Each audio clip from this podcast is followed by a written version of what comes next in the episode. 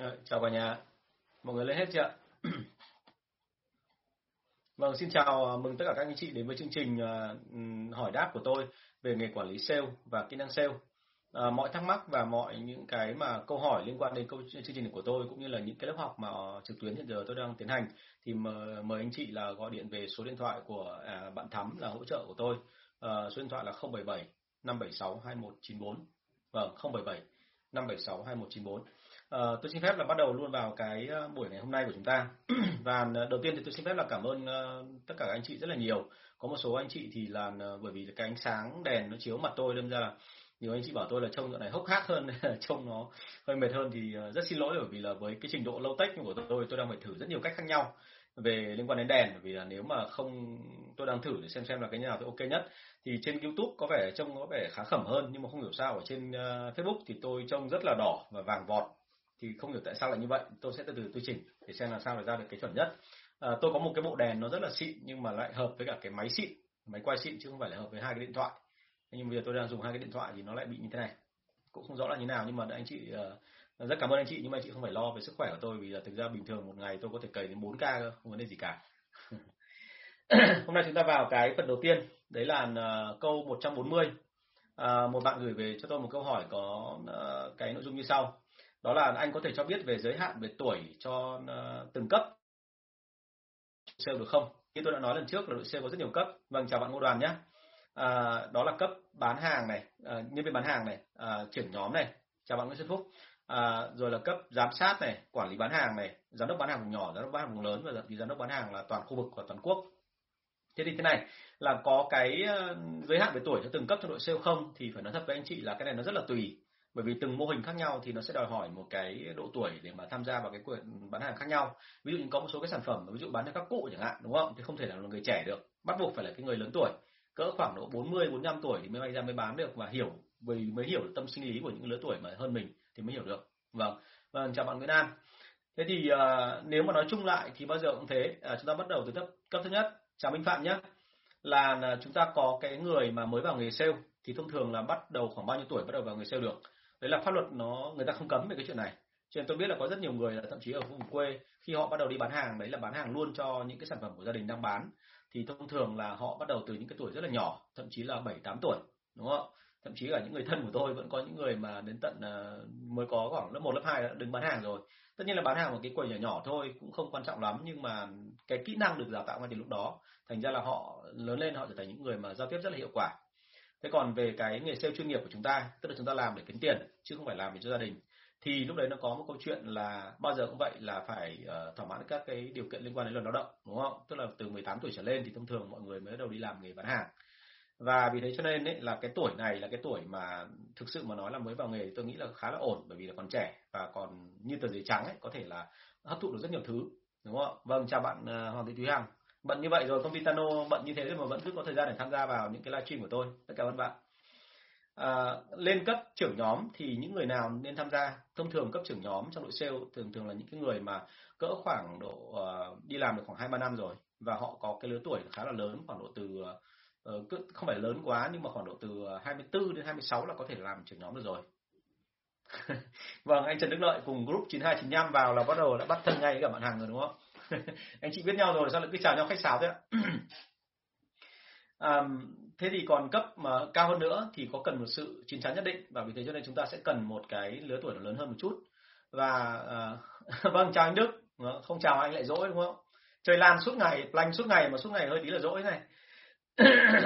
Thế thì um, lên đến trưởng nhóm lên đến các cấp giám sát thì thông thường người ta cần một độ chín chắn nhất định. Bởi vì là người ta hiểu rằng là uh, cái việc người ta làm là vì cái gì và thứ hai nữa là quan trọng hơn là người ta cần tiền đúng không lên làm quản lý thì bao giờ cũng thế. Thì chúng ta phải xác định cái mục tiêu rõ rõ ràng trong đầu là chúng ta cần cái gì. Thì thông thường ở cấp độ đó họ đã biết được chính xác là họ cần cái gì rồi. Và họ bắt đầu liên quan đến câu chuyện là à, gia đình. Và bắt đầu có một cái nhu cầu là kiếm tiền để làm sao mà nuôi cả cái gia đình mà của bố mẹ mình cũng như là gia đình của bản thân mình. Tức là sau này mình lập ra một gia đình riêng ấy. Thế thế cho nên là ở đây là cái lứa tuổi nó phải tương đối một chút. Thế còn cái giới hạn trên của những người làm nghề bán hàng ấy, thì bao giờ cũng thế. Bọn tôi hay tính là đến khoảng lúc 30 tuổi mà nếu như nhân viên bán hàng mà không có mọc mũ trụ tâm được cái gì mà cứ đều đặn như vậy thì khả năng cao là họ sẽ cứ làm thế đến cuối đời. Thế cho nên đấy là thông thường như vậy thôi. Vẫn có một số trường hợp là thậm chí tận năm bốn năm tuổi mới bứt phá, đúng không? Cái chuyện đấy tôi không kể. Đấy là bất quy tắc. Còn thông thường thì là đến khoảng 30 tuổi mà không thay đổi gì thì thường là họ cứ thế giữ im lặng đến cuối đời. Cứ liên tục làm nghề đúng nghề bán hàng này thôi. Một số trường hợp khác. Xin lỗi anh chị thì thông thường là ở cái cấp quản lý mọi người hay nghĩ rằng là cái độ lứa tuổi càng cao thì có khả càng có thể làm quản lý được. Nhưng mà tôi nghiệm ra trong cái thời gian mà tôi đi xem ấy, thì tôi thấy rằng là tôi đi có kinh nghiệm trong nghề sale thì tôi thấy rằng là rất nhiều người là dừng lại làm giám đốc bán hàng. Kể cả lên đỉnh cao nhất rồi họ chỉ dừng lại lứa tuổi khoảng độ 55 đến 56 là cùng thôi. Thì tại làm sao? Bởi vì nghề sale ở Việt Nam mình vốn dĩ là nghề rất là vất vả. Tức là chúng tôi phải đi nhiều hoạt động nhiều nhậu nhiều giao tiếp nhiều rồi là phải đương đầu với rất nhiều những cái thử thách trên thị trường và cái thời gian làm việc của chúng tôi thì có thể là bất kể. Tức là thậm chí có thể là công ty yêu cầu là chỉ làm 8 tiếng một ngày thôi. Nhưng mà để làm đảm bảo cho doanh số, đảm bảo cho tất cả những yếu tố của thị trường nó hoạt động ổn định, thì đôi khi bọn tôi phải nâng lên. Cá biệt như là trong những công ty liên doanh ấy, thì đôi khi vì cái tự trọng, vì tự ái cá nhân, vì những cái điểm số của bọn tôi bọn tôi phải làm việc phấn đấu đến khoảng độ 15 16 tiếng một ngày. Thời gian ngủ rất là ít, thế cho nên là thường thường là tất cả những anh bán, giám đốc bán hàng ấy, bị một số cái bệnh khá là phổ biến đây là nói vui thôi, nhưng mà ăn uống lung tung cho nên rất hay bị bệnh trĩ và bệnh dạ dày. Thế còn cái thứ hai nữa là cái thần kinh là nó rất hay bị mài mòn, bởi vì là bị thúc, gọi là, bọn tôi gọi là bị thúc chín nét ờ, lớn trước tuổi, cho nên là học rất là nhiều, làm rất là nhiều, nghĩ rất là nhiều, đâm ra đến khoảng độ 55 56 là bắt đầu quá giới hạn cho phép rồi. Và lúc đó là chúng ta nên nghỉ một là để giữ sức khỏe, nhưng cái thứ hai quan trọng hơn là trong những hệ thống lớn thì nếu như mà những cái anh như vậy mà không xuống thì ngay lập tức là giới trẻ không có chỗ để lên đúng không? Thế nên có đôi khi là các anh ấy nghĩ cho cả hai cái như vậy và các anh sẽ nghỉ. Thế thì đấy là cái mà đặc thù của cái nghề làm sale. Và vì thế chúng ta tính toán xem làm sao cho nó phù hợp. Nhưng mà ở mỗi lứa tuổi thì bao giờ cũng thế. Cái người làm sale kể cả ở vị trí quản lý hay nhân viên ấy họ đều có những cái nhu cầu nhất định. Ví dụ như là họ còn nhỏ thì họ hay thích là học kiến thức kỹ năng bởi vì là họ chưa biết cái gì hết. Lớn hơn một chút khi họ được làm bắt đầu làm giám sát trưởng nhóm rồi thì họ thích thể hiện cái oai phong của họ qua cái danh à, qua cái mức lương cao hơn à, qua những cái quyền lực họ được trao như là được thưởng à, được phép là thưởng hay phạt nhân viên được đào tạo huấn luyện được đứng lớp giống như là những người thầy giáo giống như những người sư phụ. Rồi được chỉ đạo anh em rồi lớn hơn nữa thì họ thích được ờ, một cái quyền còn to hơn nữa là ví dụ như là họ được quyết về mặt cơ chế lương về cơ chế khuyến mại về cái biên lợi nhuận rồi là về tất cả mọi thứ trên thị trường. Miễn làm sao để mà doanh số nó đạt được đúng cái chỉ tiêu của công ty lợi nhuận đạt được đúng chỉ tiêu của công ty thì là ok thế cho nên là ở từng cái lứa tuổi một thì nhu cầu nó rất khác nhau và tôi thấy rằng là họ sắp xếp cái thời gian thăng chức ấy, đi sát theo cái lứa tuổi đấy nó rất là phù hợp. À, tất nhiên là Việt Nam mình thì phải để ý thêm một cái nữa đấy là à, giống như là các cái gọi là chuyên gia người phương Tây mà anh nói họ vào Việt Nam là họ vô cùng ngạc nhiên vì họ thấy rằng là cái người Việt Nam mình có cái cái tuổi thanh xuân kéo rất dài. Thì tôi hay trong các lớp của quản lý của tôi tôi hay để ý những cái phần này rất là kỹ và để chỉ cho anh chị thấy rằng là cái đội sale phải đối xử như thế nào. Thông thường người Việt Nam mình thế nào gọi là trẻ? Thì tôi hay xếp vào các bạn mà tuổi, dưới 24 25 tuổi được gọi là trẻ. Nếu ở phương Tây thì thông thường là 18 tuổi là được coi là người trưởng thành rồi và được đối xử như người trưởng thành. Thì tại sao lại như vậy? Bởi vì ở phương Tây họ có một cái thói quen là người 18 tuổi được coi là trưởng thành và vì thế họ phải đứng ra ngoài, họ chịu trách nhiệm về tất cả mọi mặt của cuộc đời họ. Kể cả lúc đó họ có đi học chăng nữa hay là họ có đi làm, thì lúc đó họ không còn liên quan đến gia đình nữa. Và bố mẹ gần như là cắt đứt tất cả mọi cái phần mà hỗ trợ về mặt tài chính và tiền bạc. Tức là ở đây là cậu có cuộc đời riêng của cậu, cô có đời riêng của cô. Bây giờ phải cố gắng và sống với cuộc đời đó và phải làm sao tận dụng nó tốt nhất. Thế cho nên là người phương tây, thường thường đến 18 tuổi thì họ đã trưởng thành rồi. Họ biết đích xác là muốn cái gì và muốn như thế nào. Nhưng còn người Việt Nam mình thì anh chị biết rồi, là nó gọi là đất lề quê thói. Người Việt Nam mình thì theo cái cái cái cái mối quan hệ gia đình nó rất là rõ, cho nên là bao giờ cũng thế là thường xuyên là họ vẫn ở lại với gia đình cá biệt như tôi chẳng hạn ngày xưa với thời điểm mà tôi ra khỏi gia đình là lúc mà tôi có người yêu thì lúc đấy là đến khoảng độ 27 28 tuổi thôi. Thì tôi mới ra khỏi gia đình. Chứ còn 24 tuổi tôi vẫn đang ở cùng với cả gia đình nhà tôi. Bởi vì là chúng ta không thể nào xa rời bố mẹ được đặc biệt khi mà chúng ta là con trai mà lại là con trai duy nhất trong gia đình thì thường thường là mọi người sẽ ở lại lâu hơn.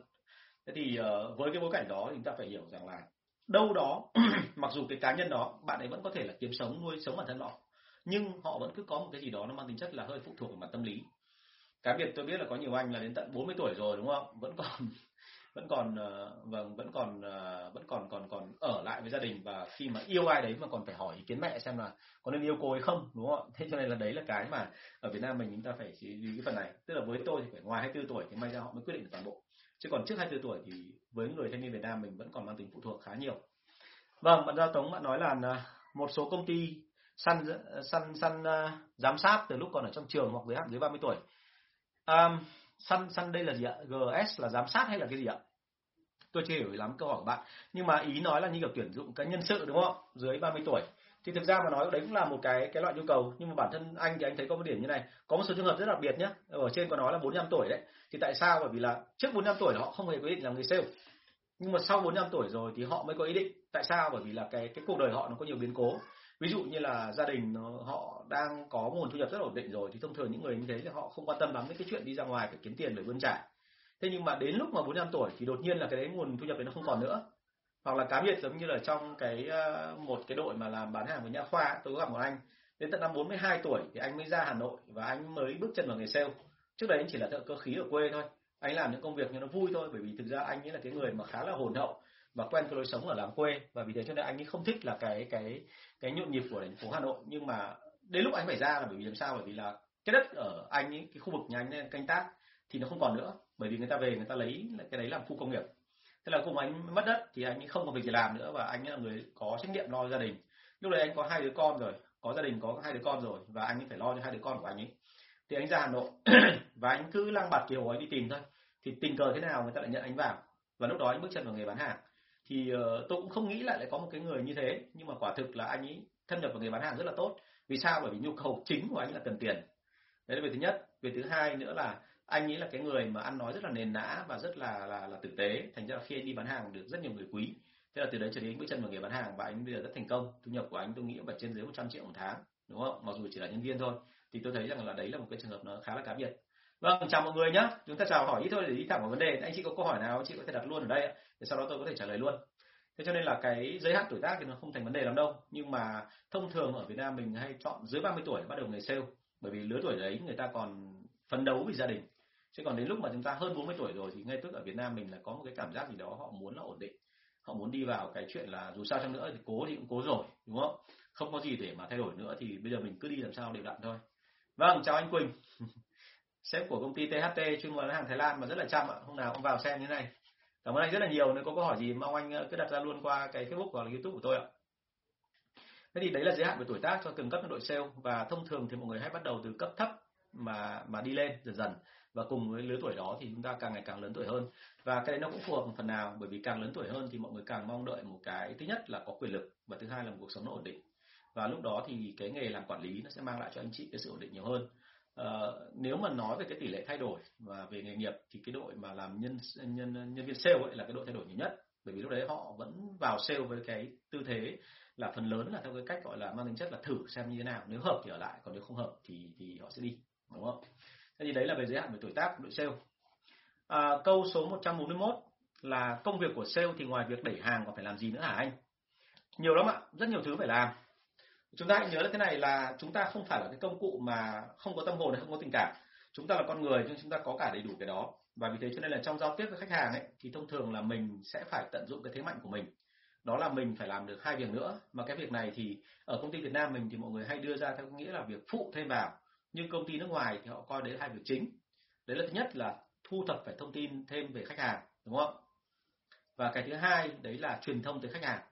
Thì thu thập thông tin, tức là mình gom tất cả những thông tin từ phía khách hàng lại để xem xem là họ đang cảm thấy thế nào thị trường nó có gì biến động không đối thủ cạnh tranh đang làm trò gì rồi là họ đang gọi là đẩy hàng ra tốt hay là họ đang có vấn đề gì trong cái chuyện là bán hàng của chúng ta. Và cái thứ hai nữa là truyền thông tới khách hàng tức là chúng ta phải truyền thông theo đúng cái ý của công ty. À, hãy nhớ là đội sale đặc biệt là đội sale ở những cái công ty mà nó lớn ấy, thì bao giờ cũng thấy là họ có số lượng nhân viên rất là đông.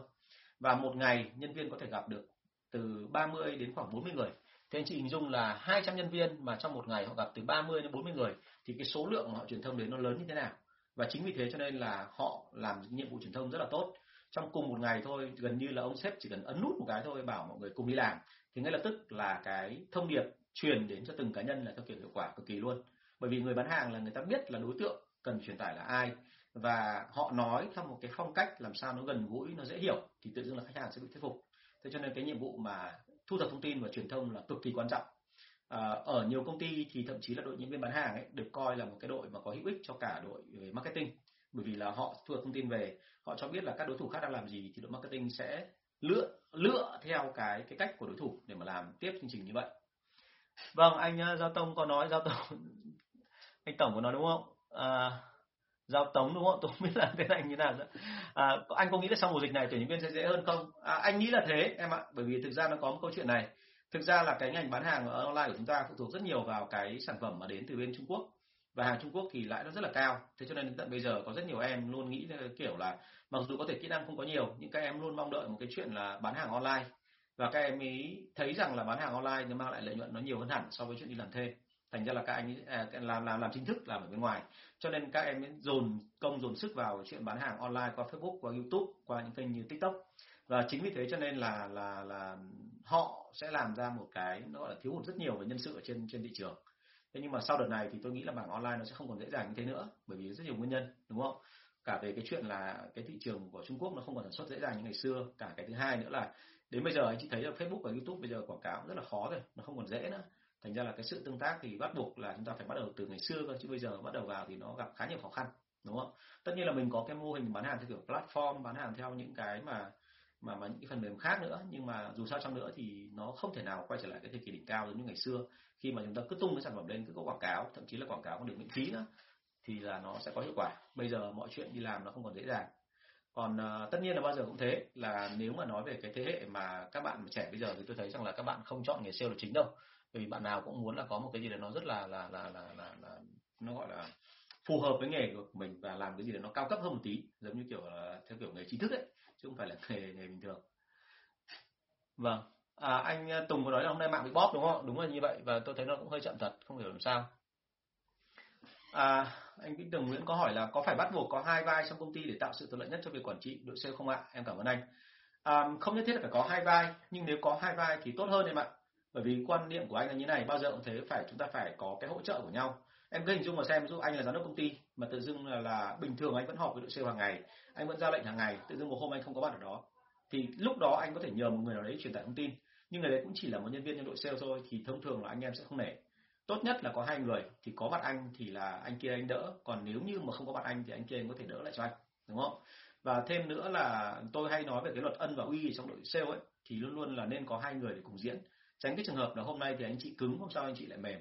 Mà chỉ một người làm cái chuyện đó thôi thì về sau nhân sự nhà mình sẽ ngồi nghĩ ngay là ông này là ông ấy hơi cảm tính và ông hơi theo kiểu gọi là thích là tùy đúng không? Hôm nay thì vui thì nói hôm sau thì thôi đúng không? Vâng chào anh Vinh. Anh quá làm trò chăm chỉ tôi thấy anh đã là đại gia lớn rồi mà anh còn chịu khó học như này. À, thế này phải nói thật luôn là những cái kiến thức tôi chia sẻ ở đây thì là nếu mà ai theo dõi thì thấy là có một phần nào đấy là nó hữu ích ạ nhưng mà để mà nói rằng là để mà học được tất cả nghề sale qua cái này thì tôi sợ là hơi khó. Bởi vì bao giờ cũng thế là đây là cái mà trả lời ngay cho mọi người những vấn đề mọi người đang bức xúc để mà chúng ta có thể là xử lý được phần nào. Nhưng còn nếu mà học bài bản thì anh chị nên đi theo những cái khóa học cho nó cẩn thận hơn. Đúng không? ví dụ khóa của tôi, đúng không? Tôi chào luôn. Thế cho nên là anh anh Vinh đã từng học lớp của tôi thì anh Vinh biết rồi, đúng không? Thành ra là nên ờ, bao giờ cũng thế là học xong, bao giờ cũng phải có một cái là là chúng ta phải áp dụng nữa à, đấy là nguyên nhân tại làm sao mà cái lớp sale của quản lý của sale của tôi thì bây giờ tôi đang là rút ngắn thời gian học lại nhưng mà kéo dài thời gian để support ra. Support tức là có những cái buổi mà bọn tôi sẽ ừ, học xong rồi thì bọn tôi liên tục áp dụng và nếu có vấn đề gì thì học viên quay lại hỏi tôi xem là như vậy cái cách làm của tôi có gì sai hay không. Vâng. Đúng không? Bây giờ tuyển sale hai tháng này mà không ra không ra ai cả đúng không? Tại tại sao lại vấn đề là phức tạp vậy bởi vì cũng có thể là hai tháng nay đúng không cái mùa dịch rồi đúng không? Mọi người đang ngại đúng không? Thành ra chúng ta phải lưu ý cái phần này. À, không phải dễ lúc nào cũng tuyển ở đâu. Và thứ hai nữa là đôi khi mọi người phải lưu ý vào cái tiêu chí tuyển dụng của chúng ta. Lúc nào đấy tôi sẽ nói rõ hơn về cái phần này. Tiêu chí tuyển dụng thì là mọi người cứ nghĩ là đăng lên trên mạng là tìm ra được nhưng mà không phải dễ thế đâu ạ. À, cái câu hỏi của bạn Hapelin là, là chia sẻ giúp em cách tạo động lực cho nhân viên và giữ được sự nhiệt huyết của nhân viên trong công việc được không ạ? Thì uh, cái này anh trả lời khá là nhiều rồi, anh chỉ nhắc lại ngắn gọn thôi. Đấy là uh, em xem lại các cái livestream khác nhé, thì em sẽ nhìn thấy là cái phần đấy anh đã từng nói rồi. Thế thì uh, muốn tạo động lực nhân viên thì trước hết phải biết là nhân viên gọi là cảm thấy hứng khởi và có động lực khi nào, đúng không? Do cái gì? Và sau đó rồi thì tác động với họ nhưng mà tác động phải làm sao mà liên tục phải thay đổi phương pháp đi để cho nó đừng có bị nhàm chán và cái cái cái hiệu quả nó càng ngày càng tăng thì ở từng tuổi một là nó lại khác nhau, đúng không? Vâng, bạn Lê Thanh Tùng hỏi là sale của công ty thường cạnh tranh trực tiếp tới xin à cạnh tranh trực tiếp tới xin vào làm sale năng lực phù hợp. Có nên tuyển không thầy? À, nên tuyển nếu như làm rõ được là như vậy họ ra khỏi công ty kia là vì đâu gì? Bởi vì nếu như họ ra là bởi vì đơn giản bên kia công ty nó không đãi ngộ được hoặc là nó có cái gì đó thì ờ, không phù hợp và anh chị xác định được hẳn hẳn hoi luôn là lý do tại làm sao mà họ nghỉ bên kia thì ok. Và cái câu mà tôi hay thấy là để mà so sánh ấy, người ta nên nói hỏi thẳng luôn là vậy thì bây giờ nếu như anh mà gọi điện cho công ty của bên kia, anh hỏi về lịch sử của em, thì bên kia người ta sẽ nói gì về em? Quản lý trực tiếp sẽ nói gì? Đồng đội sẽ nói gì? Đúng không? Để mình giám sát lại, bởi vì cũng có một số trường hợp là theo kiểu công ty cạnh tranh của Việt Nam mình bây giờ là, anh chị nhớ trên thị trường Việt Nam mình có hai cái thị trường cạnh tranh rất là mạnh nhé thứ nhất là cạnh tranh về đối thủ cạnh tranh và thứ hai là cạnh tranh theo cái kiểu là về nhân sự, làm sale. Thành ra đôi khi có một số trường hợp là sale họ sẽ đóng vai, đóng giả để họ sang công ty của chúng ta thu hút thông tin của chúng ta, sau đó mang về cho đối thủ cạnh tranh của của họ, tức là công ty cũ của họ để họ làm. Cái công việc là là lập nên cái phương án để cạnh tranh với chúng ta. Thành ra phải cẩn thận cái phần đó. Tôi nghĩ là cứ có thể tuyển, nhưng mà nên để từ từ thôi để xem họ tham gia công việc như thế nào. Vâng. Anh chia sẻ phần tạo lập KPI cho quản lý C mà trong giai toàn nhân sự mới đi ạ. C thử việc tầm một hai tháng à, cái này dễ thôi trường ơi. Ờ, cái này đã từng nói trong các buổi livestream lần trước rồi thì thông thường là phải căn theo chính cái người làm hàng là bán hàng giỏi nhất trong đội của mình chính là em. Tức là chúng ta là lấy KPI của chính người làm quản lý và mình tính ra được là mình ước chừng là nhân viên mới vào họ kém hơn tính ra là mình sẽ lấy khoảng độ từ 50 đến 60 phần trăm KPI của chính em là người quản lý để mà sau đó rồi thì áp cho họ thì họ từ từ họ sẽ tăng lên thì nó sẽ quen dần đi nhá. Vâng à, tôi trong lúc mà tôi đợi các câu hỏi khác của anh chị tôi xin phép trả lời tiếp về cái câu theo cái kế hoạch của chúng ta ngày hôm nay. À, câu số 142 khá là thú vị. À, kế hoạch bán hàng là để làm gì hả anh? Tại vì em thấy là chả bao giờ đội nhà em làm được đúng như thế cả. Toàn là lên top lên trên hoặc là xuống dưới quá nhiều. Mà lệch thì là chủ yếu. Ít khi mà làm được đúng chỉ tiêu như vậy. Đợt này không được đợt sau lại tiếp tục lặp lại đúng như thế. Thì tại sao phải có kế hoạch bán hàng? À, kế hoạch bán hàng nó là một cái tạm gọi là kế hoạch kinh doanh của chính đội sale đúng không ạ? Nếu một kế hoạch kinh doanh thông thường nó sẽ bao trùm tất cả các cái ban ngành đoàn thể khác ở trong đội sale à ở trong ở trong công ty. Nhưng mà nếu mà kế hoạch bán hàng thì là của riêng đội sale thôi. Thì thông thường kế hoạch bán hàng ấy là chúng ta sẽ vạch ra mục tiêu và mình sẽ cố gắng đạt đến mục tiêu đó. Mục tiêu đó thì phải thường thường phải lấy là từ cái thống kê của tất cả các số liệu, ví dụ như là một năm hoặc là 6 tháng hoặc là ba tháng trước đó. Xong cộng thêm với cả một cái tỷ lệ phát triển tương đối nào đấy nữa thì mình sẽ ra được cái mục tiêu của cái bán hàng nhưng mà kế hoạch bán hàng ấy, thì đúng là không phải công ty nào cũng sẽ là liên tục đạt. Có những công ty đạt, có những công ty lại không đạt. À ờ, ok được ờ, trường đợi anh một chút nhé anh trả lời nốt câu này đã xong anh sẽ trả lời câu hỏi của em. Thế cho nên là ở đây kế hoạch bán hàng dùng để làm gì? Thì thông thường kế hoạch bán hàng ấy, dùng là để tính là xem là khả năng nhân sự của mình có đạt được cái mục tiêu mình đề ra hay không. Và sau khi chúng ta làm một thời gian xong ấy, thì kể cả đạt hay không đạt, nó cũng có một cái rất là tốt đấy là chúng ta đo lường được cái nỗ lực và cố gắng của đội sale, cũng như là chúng ta bắt mạch được đội sale là bao lâu thì nên tăng được doanh số một lần. Tăng chỉ tiêu một lần thì phù hợp. Cũng như là họ bị xúc động bởi cái gì và họ sẽ làm khi họ tập trung vào cái gì, đúng không? Thế thì cái đấy là cái quan trọng hơn cả so với cái chuyện là có đạt hay không đạt. Chứ đừng có nghĩ rằng là một cái kế hoạch bán hàng đưa ra là phải đạt hay là phải vượt. Đôi khi có một số trường hợp là nó không vượt, không đạt thì mình phát hiện ra là trong đội sale của mình, hóa ra đâu đó nó vẫn có một số cái lỗi mà đến bây giờ mình mới phát hiện ra là cái đấy cần phải chỉnh trước trước khi mà muốn cái gọi là công ty phát triển đúng không? Đây bạn trường bạn muốn hỏi rõ ý hơn tức là cái KPI của chính cho quản lý sale đúng không à, quản lý sale thì có mấy loại KPI như sau. Thứ nhất là chúng ta phải nói như thế này là quản lý sale vẫn phải là cái người đi bán hàng nhé. Kể cả bán ít hay bán nhiều họ vẫn phải là người đi bán hàng. Tại sao lại như thế? Là bởi vì đơn giản là họ đi bán hàng và họ được tính cái số trên đó thì họ mới chứng tỏ được năng lực của họ trước mặt nhân viên. Tôi đã nói với anh chị rồi là nó gọi là chiến binh chỉ để chiến tướng thôi tức là đội sale, họ sẽ đi theo một người quản lý. Nếu như người quản lý đấy chứng tỏ được năng lực của họ hàng ngày là tôi bán hàng giỏi hơn anh và vì thế anh phải nghe theo cái cách mà tôi tư vấn cho anh về cách bán hàng, đúng không? Đấy là đầu tiên. Thứ hai là kể cả trong một số trường hợp là cái người quản lý không có dính gì đến cái chuyện là phải quản lý về doanh số cả, thì anh ta vẫn cứ nên đi bán hàng để mà anh ta nắm được cái tình hình thị trường nó như thế nào, đúng không ạ? Và anh ta có được cái định hướng sau này với công ty. Thế còn ờ, về cái chuyện là KPI khác thì thông thường nó có một số KPI như sau. KPI của quản lý thường thường liên quan đến câu chuyện đầu tiên là chất lượng của nhân sự trong đội sale. Tức là một đội sale có khoảng 10 người thì có bao nhiêu người đạt chuẩn? Đạt chuẩn ở đây là cả về thái độ kỹ năng và kiến thức. Rồi đạt chuẩn cả về cái mà ừ, cái cái cái, cái KPI phổ biến của một cái người sale tiêu chuẩn ở trong công ty. Và cái thứ hai là KPI của cái người làm quản lý bán hàng ấy chính là cái cái về doanh số chỉ tiêu của cả đội sale đó. Và nếu như họ đạt được cái đó thì được gọi là ừ, tức là cái lương của họ sẽ được có thêm cả cái phần thưởng nữa thế cho nên là với KPI của người quản lý thì bao gồm mấy cái đó tức là bao gồm có cả cái chỉ tiêu của cả đội sale lẫn cả cái kỹ năng kiến thức trình độ của cái số lượng sale đạt chuẩn ở trong cái đội bộ của anh ta đúng không? Ờ, ngoài ra nữa thì còn có cả cái KPI về cái leadership nữa hôm trước tôi nói rồi tức là có bao nhiêu người trong cái thời gian mà anh ta làm việc ở đấy thì được nâng lên làm cấp quản lý bao nhiêu người đạt chuẩn bao nhiêu người rời bỏ công ty đúng không? Thì tất cả cái đó thì là theo tùy từng công ty mà mình sẽ có cái chỉ tiêu cho nó riêng. Vâng, um, chúng ta sang câu số 143. Sale ở bên em ấy, có mấy bạn nổi bật, lúc nào cũng đạt doanh số từ 150 đến 200% so với chỉ tiêu trả lương cao lương. Đúng không? So với chỉ tiêu trả lương. Đúng không ạ? Thế thì nếu mà uh, bây giờ em mà trả lương cao thì uh, sợ là là là mọi người khác lại thắc mắc. Còn trả lương thấp thì thì bản thân là em thấy là em sợ là họ lại nản và họ muốn nghỉ. Thì bao giờ cũng thế uh, trong đội sale bao giờ cũng có một số thành phần nó vượt trội hẳn lên thì lúc đó anh chị nên làm cái động tác là nên nên nên tách cái nhóm đấy ra thành một cái nhóm ưu việt ở phía trên. Tức là nhóm đấy sẽ rất gần với cái chuyện để mà tăng được doanh số và trở nên làm quản lý cho cả đội sale phía dưới. Nhưng ban đầu họ là những cái người sale tạm gọi là đạt chuẩn đã. Thì thông thường là với cái người sale đạt chuẩn đấy thì nó gồm có mấy cái. Cả KPI cũng tăng nhưng mà lương cũng phải tăng đúng không? Bởi vì cả hai cái đó mà tăng thì nó mới thấy hợp lý. Chứ nếu mà chúng ta thấy rằng là chỉ có tăng chỉ tiêu thôi mà không hề tăng lương thì như vậy họ còn làm làm gì nữa đúng chưa? À, thành ra anh chị lưu ý cái phần này nhá. Vâng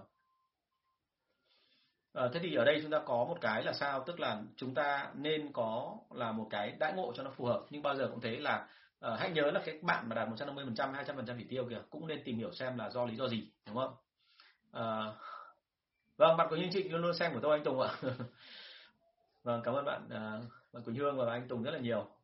Thì cái cái lý do để mà đạt được 150% và 200% chỉ tiêu ấy đôi khi nó rất buồn cười. Đấy là do họ gặp được khách hàng xịn tức là tự dưng là họ đi ra ngoài đường và họ vớ được một khách hàng xịn và cứ thế là ờ, uh, chuột xa chính gạo cứ thế mà làm thôi không phải làm gì hết đúng không? Thì đấy là câu chuyện thứ nhất. Câu chuyện thứ hai cũng có thể là họ rơi vào một cái địa bàn nó rất là tiềm năng và địa bàn đấy từ trước đến giờ là mọi người không mua thôi mua cái người tiêu dùng ấy không mua thôi họ mua một khi mua mua rất là nhiều đúng không? Thế thì rõ ràng là là cái doanh số nó tăng được như vậy thế thì chưa chắc đấy là do năng lực của họ, mà đấy là do địa bàn thì chúng ta chỉ không nên tăng lương, đúng không? Chúng ta nên áp chỉ tiêu tăng lên nhưng mà không nên tăng lương. Nhưng mà kể cả như thế thì mình cũng phải chỉ rõ cho nhân viên là tại sao mình lại tăng chỉ tiêu và nó có lý do của nó, đúng không? Đúng rồi ra chỉ tiêu sai năng lực nữa cũng có, đúng không? Tức là ví dụ như là mình cứ nghĩ là họ mới vào thành nhà mình nghĩ rằng là là là họ không biết cái gì cả, trong khi không hề biết là trong lịch sử là họ đã từng làm cái nghề này rồi, thì họ đã quá quen rồi thành nên vào việc cái họ làm rất là nhanh, đúng không? Thì mình cũng nên cân nhắc tức là ở đây bạn là ly bạn có đề cập đến một cái trường hợp mà có thể là nó đặt mục tiêu mình đặt mục tiêu thấp hơn so với năng lực của họ. Vâng thế thì trong mọi trường hợp thì phải cân nhắc xem nguyên nhân nó ở đâu nhé nếu mà thực sự do nỗ lực của họ thì chúng ta phải nâng lương lên. Vâng. Tươi cứ thoải mái nhá. Anh uh, hiểu cái tình hình kinh doanh của em một chút xíu thành ra là có vấn đề gì thì cứ đặt câu hỏi với đây với anh không có gì phải ngại cả. Vâng, thế thì uh, khi mà chúng ta có một loạt các bạn nổi bật như vậy thì còn có một cái phải cân nhắc nữa, đấy là khi mà các bạn ấy làm một thời gian quá lâu rồi trong đội sale mà chỉ tiêu cứ liên tục đạt như vậy thì đã đến lúc mà anh chị phải tính đến cái chuyện là cho họ để làm quản lý. Nhưng mà tất nhiên ở đây có một câu chuyện xảy ra là gì? Không phải ai doanh số cao cũng cho nên làm quản lý được. Thứ nhất mình phải hỏi xin lỗi anh chị. Thứ nhất mình phải hỏi về nguyện vọng của họ. Cái thứ hai mình phải hỏi xem là họ có thực sự muốn lên hay không có một số thành phần rất là giỏi nhưng mà không bao giờ muốn lên cả bởi vì sợ sợ trách nhiệm, sợ áp lực và đôi khi họ chỉ nghĩ đơn giản là làm nhân viên thì sướng hơn đúng không? Hết ngày là có thể về là nghỉ ngơi uh, ăn cơm xem phim được rồi. Chứ còn quản lý thì thấy khổ lắm. Suốt ngày thấy ông Tùng ông ấy tuy là cầm laptop và điện thoại di động đấy nhưng mà ông cứ chui ra chui vào cái phòng kia và đến tận 9 10 giờ mới được về. Đúng không? Thì thấy mình thấy vô cùng khổ. Thế nên là đối với đối tượng đấy thì cũng nên nghiên cứu xem có nên tăng lương hay là tăng chức cho họ không. Vâng. Câu số 144, KPI dành cho quản lý lên xét như thế nào? À, như vậy là trùng với cái câu hỏi lúc nãy trên của bạn trường rồi. Thì tôi có nói sơ rồi là KPI liên quan đến cả công việc lẫn cả liên quan đến cái chuyện khác nữa. À, vâng chào bạn à, Khởi nhất là à, mình thì lúc nào cũng lên à, lên mạng lên mạng thường xuyên luôn. Uh, lên mạng thường xuyên luôn và vì uh, anh lên từ thứ hai thứ sáu nhé chỉ có thứ bảy và chủ nhật là anh không lên thôi. Còn tất nhiên trong tương lai có thể là là là là sẽ anh sẽ còn có những cái mà mà mà mở rộng thêm nữa. Được cảm ơn em à, đây bạn à, tươi có gửi cho tôi cái câu hỏi đấy ạ. Tức là khi bạn tung ra sản phẩm mới có cạnh tranh sản phẩm đại lý đang bán một số đại lý lớn ở mỗi vùng chủ động nhận được quyền bán sản phẩm đó. Ở đầu lấy nhiều sau đó dần lấy ít đi và gần như giảm hẳn với lý do là trên sản phẩm không cạnh tranh đối với các sản phẩm cùng loài họ đang bán. Ờ, ok.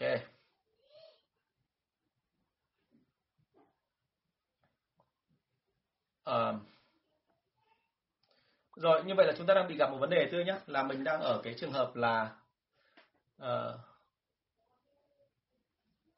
Ôi chết này sao lại bị tắt như này nhỉ? Chúng ta có nhìn thấy tôi trên Facebook không ạ? Sao lại bị tắt như này rồi?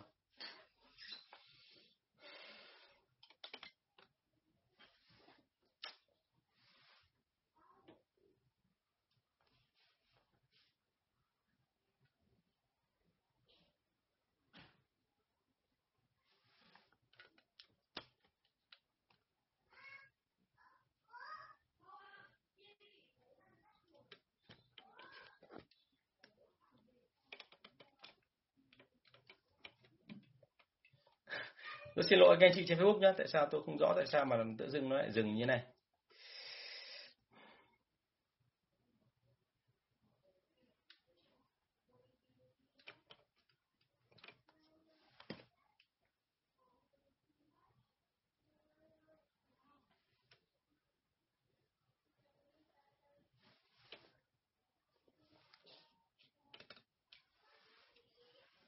Chúng ta có nhìn thấy không ạ? Tự dưng nó lại thành ra là tôi đang phải chỉnh lại một chút.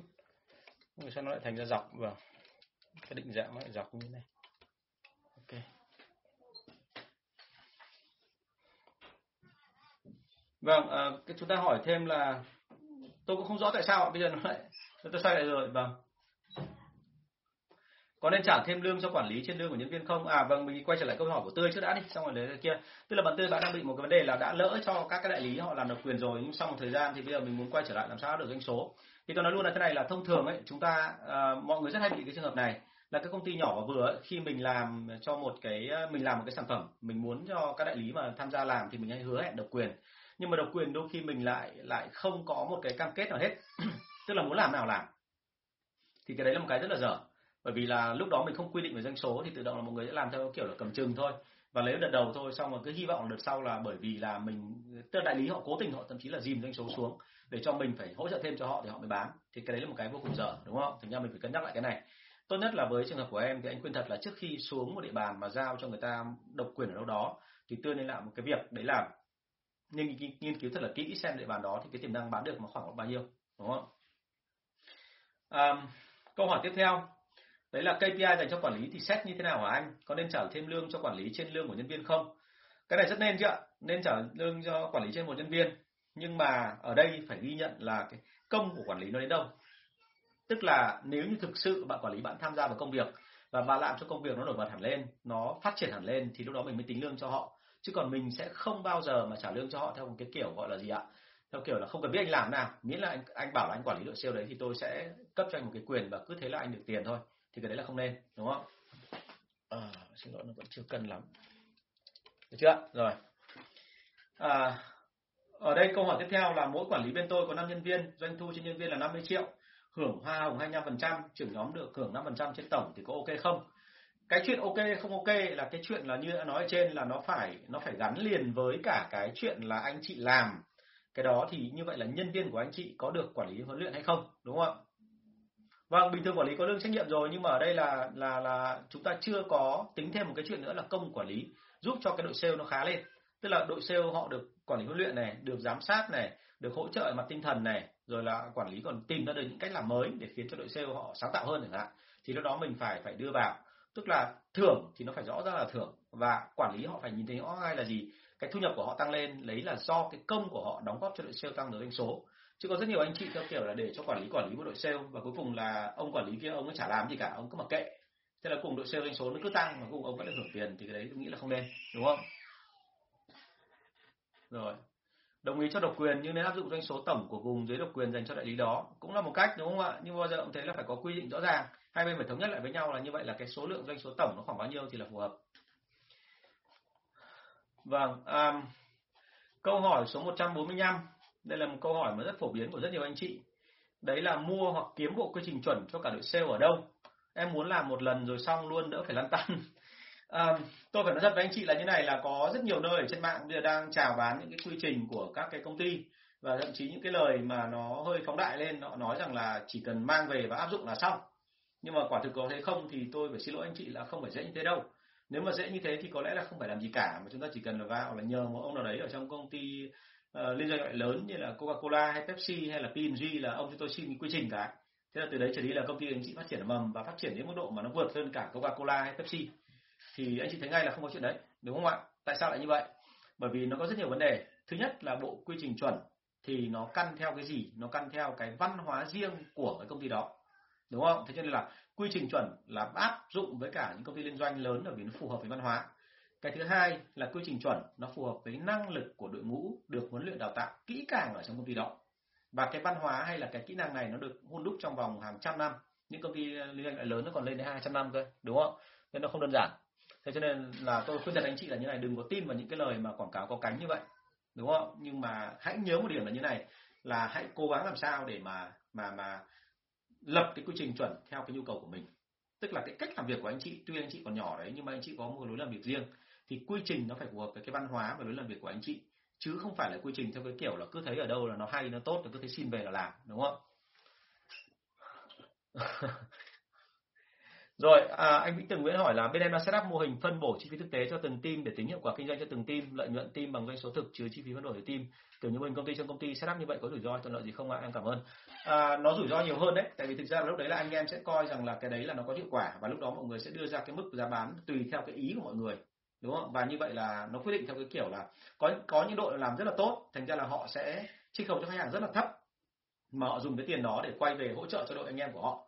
Thế nhưng mà anh em của họ thì lương cao nhưng mà thực tế mà nói ngoài thị trường thì thông tin nó rất là lung tung bởi vì cái đội đấy nó giảm giá nhưng mà trong thực tế những đội khác lại không giảm giá cho nên là cái kiểu làm như vậy thì anh thấy là mặc dù là mình kích vào lòng tham của đội sale nhưng mà anh sợ là về lâu về dài là cả hệ thống của chúng ta làm việc không cùng một kiểu nó sẽ nguy hiểm cho nên em phải hết sức cẩn thận về cái này à, và rất nhiều trường hợp xảy ra là từ đấy trở đi là công ty mất luôn tiếng. Bởi vì là từ đấy trở đi mọi người luôn luôn có cảm giác là cái công ty này là mỗi đội nó bán hàng một kiểu. Và khi mà mỗi đội bán hàng một kiểu lại còn thêm cái chuyện nữa là mọi người bắn phá của nhau nữa. Đúng không? Tranh giành khách rồi bắn phá nhau thì thì lúc đấy mình không quản lý được. Cho nên phải hết sức cẩn thận. Rồi cảm ơn cái cái ý tưởng của em. Nhưng mà uh, anh nghĩ là cái ý tưởng đấy có khá nhiều công ty định làm rồi. Và thường thường các giám đốc bán hàng mà ở những công ty mà tự phát theo kiểu cá nhân ấy thì mọi người hay thích làm kiểu đó. Bởi vì làm kiểu đó thì nó nhẹ nhàng hơn đúng không? Nhưng mà nó không dễ thế đâu. Hãy cẩn thận ở cái phần đằng sau. Tốt nhất là nếu như mà làm theo cùng quy trình thì lúc đấy mình có thể cho họ quyết định phần nào về cơ chế thưởng và cơ chế lương. Chứ còn nếu mà làm theo cái cách gọi là cứ thoải mái đi muốn bán bao nhiêu cũng được rồi là cứ lãi ra còn trừ đi là của các anh thì về sau giá nó sẽ lung tung xòe hết đúng không? À, có áp dụng rồi ạ. Vâng đại lý cũng ký là mục đích thì gọi là nhận bán chỉ để cho các đại lý khác nhận bán rồi cạnh tranh với sản phẩm của mình thôi. Đúng rồi. À, Ờ, câu chuyện là chỉ chỉ có như thế thôi tôi ạ nhưng mà còn thêm một cái thứ hai nữa là họ không bán đúng cái mức độ của thị trường. Ví dụ tỉnh nam định đánh giá là doanh số một tháng phải là 2 tỷ, thì họ chỉ bán khoảng 500 triệu dừng lại. Bởi vì họ nghĩ rằng họ được độc quyền ở đây rồi. Và lúc đó là bởi vì mình đã há miệng mắc quai rồi. Mình đã lỡ ký với họ một cái hợp đồng độc quyền tối thiểu là 6 tháng đến một năm rồi. Thành ra lúc đó là mình không làm ăn được gì, trong khi họ lợi dụng cái hàng của mình để họ bán hàng khác, đúng không? Thì cẩn thận về cái phần này và cố gắng làm sao để mà mà quy định là nên có một cái thực tế ngay từ đầu tiên chứ đừng có đưa ra những cái mà như kiểu là mình cứ nghĩ rằng là như thế là tốt nhưng mà chưa có kiểm chứng. Vâng, bạn Trường nói là công ty thực hiện mục tiêu tăng doanh số bằng cách mở một kênh bán hàng mới bằng đi một thị trường, nghĩa là không phụ thuộc vào nguồn lực marketing của công ty. bằng cách mở một kênh bán hàng mới bằng cách đi thị trường nghĩa là sao? À tức là đi ra ngoài mà không phụ thuộc marketing rồi. Anh em không ai dám ra vì rủi ro cao mà ngồi nhà thì nguồn lực vẫn ổn. Có cách nào thúc đẩy anh để một trăm phần trăm tập trung chưa ạ? Ờ, cái câu chuyện này tùy thuộc vào từng sản phẩm trường ơi. Và thứ hai nữa là cái thị trường của em ấy thì hãy nhớ là trong ngành của em luôn luôn có một cái đặc thù chung là cả ngành nó làm theo một cách nào đó. Thành ra là đừng có nghĩ rằng là mình tiết kiệm cho tiền cho công ty mà lại dồn hết cho anh em là hiệu quả đâu. À, tốt nhất là nên là có gì thì inbox cho anh để anh hỏi anh hiểu rõ hơn xem là sản phẩm của em là sản phẩm gì đã. Chứ còn không phải ngành hàng nào nó cũng giống nhau. Cái cách làm của em thì có thể ở trong ngành hẹp nó hợp nhưng mà cả một cái thị trường nói chung thì chưa chắc đã là hợp. Vâng bạn chào chào bạn trà giang nhé à, chào anh tùng cho em hỏi là phải ứng xử thế nào khi làm việc với người sếp độc đoán và chuyên quyền thay anh? À, cái chuyện mà độc đoán và chuyên quyền ấy thì hãy nhớ một điểm là đấy có khi cũng là quan điểm chủ quan của em chứ chưa chắc là khách quan. Cho nên là phải có cái dấu hiệu cho cái chuyện đó. Và nên là nói thẳng với họ là làm sao để một cách thẳng thắn là em thấy rằng là cái phần này anh để cho em có một phần sáng tạo hay là thế nào đó để cho nó ổn hơn thì sẽ ok hơn đúng không ạ? Chứ chúng ta không nên là là nghĩ rằng là sếp độc đoán và chuyên quyền à, và thêm cái thứ hai nữa là cái này là hãy nhớ anh một điểm là đôi khi người ta độc đoán và chuyên quyền nếu như người ta đến đây tận bây giờ vẫn có lãi vẫn thành công vẫn giàu thì điều đấy chứng tỏ là người ta đúng. Đúng không ạ? Thành ra với cái người sếp ấy, thì hãy nhớ một điểm là chúng ta là người nhân viên thì đôi khi là nếu như mà thấy là họ đúng tức là họ đã tồn tại một khoảng thời gian rồi họ có lãi thì mình nên học hết của họ cái đã. Trước khi mà mình nhận xét về họ xem là họ thực sự có giỏi hay là dốt quan điểm của anh nó là như thế. Ngày xưa thì anh đã từng gặp những ông sếp rất khó chịu nhưng mà thực sự mà nói là càng những ông khó chịu như vậy thì mình học càng nhiều thứ đôi khi là không phải bởi vì ông dạy mình mà bởi vì là cái hoàn cảnh ông tạo ra nhiều khi nó rất là chế trêu. À, ví dụ như nhiều ông là theo cái kiểu gọi là, là, là như kiểu là dạy mình tập bơi mà vứt mình luôn xuống nước ấy, bắt mày phải bơi. Thì tự động là sau đó là anh phải bươn trải và khi bươn trải thì anh thành công. Thì lúc đó đôi khi lúc mà mình ở trong hoàn cảnh đấy thì mình cảm thấy có khi là hận thù ông ấy đúng không? Nhưng mà sau này rồi mình nhìn lại mình mới thấy là nhờ cái sự gọi là khắc khe của ông ấy khó chịu của ông ấy mà thành ra mình thành công. Giống hệt như là lần trước anh kể với ông thầy của anh ấy là hồi lớp 7 thì ông bắt bọn anh đứng dậy và trình bày trên trên bảng. Thì mọi người cứ hình dung là một cậu lớp 7 mà lần đầu tiên gặp một ông thầy mà trông như hổ, như báo mà đứng lên bắt đầu là cầm cái thước này để chỉ. Bạn bè tôi thì quen hết nhé bạn bè tôi thì đứng lên bảng trình bày có lẽ từ hồi lớp 6 lớp 7 các bạn quen, không làm sao cả. Lần đầu tiên tôi lên bảng là tôi run như cầy sấy, mà run đến cái mức độ mà tôi cầm cái thước trong tay mà tôi rơi mất hai lần mà tôi không biết rơi lúc nào. Đúng không ạ? Thế cho nên là, cho nên là câu chuyện đưa ra là khi mà mà mà tôi run như thế xong ấy, thì về sau tôi có cảm giác là ở cái trường này như nó hơi khó chịu, nó hơi hơi hơi, gọi là khắt khe quá. Nhưng mà sau này khi mà tôi đi làm thì tôi mới thấy rằng là cái hiệu quả của ông ấy, cái bài tập đấy ông ấy tạo cho tôi nó như thế nào. Tôi rất biết ơn từ lúc đó nhưng mà lúc đấy thầy mất mất rồi, đúng không? Thế cho nên là chúng ta không nên nghĩ rằng là những cái người khó chịu với chúng ta là những người sai, mà chúng ta nên thử nghĩ lại xem xem là mình học được cái gì từ họ cái đã. Vâng. À... vâng anh Đức, anh có nói rằng là khách hàng khó tính có phải chiều nữa là ông sếp của mình. À, thực ra thì ông sếp chuyên quyền độc đoán thì đôi khi có những cái thứ ông bắt mình làm mà mình không hiểu đúng không? Nhưng mình cứ làm thử đi đã. Nghĩa đâu mà mình lại học được cái gì từ đấy thì mình mới hiểu được là ông ấy giỏi hay là ông ấy dốt. Thông thường là nếu như chuyên quyền độc đoán thì tôi sẽ không nghe nếu như ông làm toàn sai, ông chỉ tôi toàn chỗ linh tinh, đúng không? Chứ còn nếu mà ông độc đoán mà ông chỉ tôi những cái đúng thì tôi đồng ý thôi, chả làm sao cả. Vâng, thì uh, quay trở lại nhé, là tôi nhắc lại cái câu hỏi về cái chuyện là quy trình chuẩn ấy, thì bao giờ cũng thế, không có quy trình chuẩn trong một công ty bản thân những cái bộ quy trình chuẩn mà anh chị thấy là người ta chào bán hay là người ta bảo là tặng anh chị không ấy thì hãy nhớ là như thế này là cái quy trình đấy nó chỉ đúng với cả một cái mô hình công ty nào đó thôi. À, và tai hại hơn cả là tôi đã từng nói rồi đấy là rất nhiều công ty là là là gọi là nhận về những cái bộ quy trình theo kiểu năm cha ba mẹ. Tức là theo kiểu là quy trình bán hàng này của P&G, quy trình marketing lại của Unilever, quy trình về tuyển dụng nhân sự thì lại của Accenture, rồi là quy trình ờ, gọi là ờ, nó gọi là cái gì à? vận hành về tài chính kế toán thì nó lại của một công ty khác cuối cùng là cả một cái mớ đấy mà anh chị mang về thì cái nào cũng hay, cái nào đứng riêng ra thì cũng hay, nhưng mà khi lót ghép vào nhau thì nó có ra cái gì không? Đúng không? Thì đấy là vấn đề. Cho nên chúng ta lưu ý là đừng có nghĩ rằng là cái quy trình mà mình cứ lấy ở ngoài về mình lắp vào cái là xong. Bây giờ là còn có tai hại hơn là có nhiều ông lại còn bảo là gì ạ? Có kế hoạch kinh doanh theo kiểu mẫu. Tức là bây giờ không phải làm gì cả, anh chị chỉ cần điên con số vào là tự nhiên nó thành thành kế hoạch kinh doanh của anh chị. Thì tôi rất là phản đối cái cái chuyện làm cái kiểu như vậy. Đấy là một cái kiểu làm nó hơi vô trách nhiệm.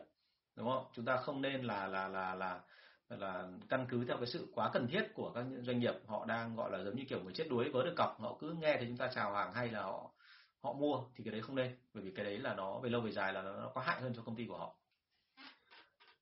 À rồi bạn đinh đinh gặp đúng vấn đề đúng không? Ai trả lương ờ, bây giờ trả lương cứng cho sale cao quá rồi giờ sale lười thì phải làm sao?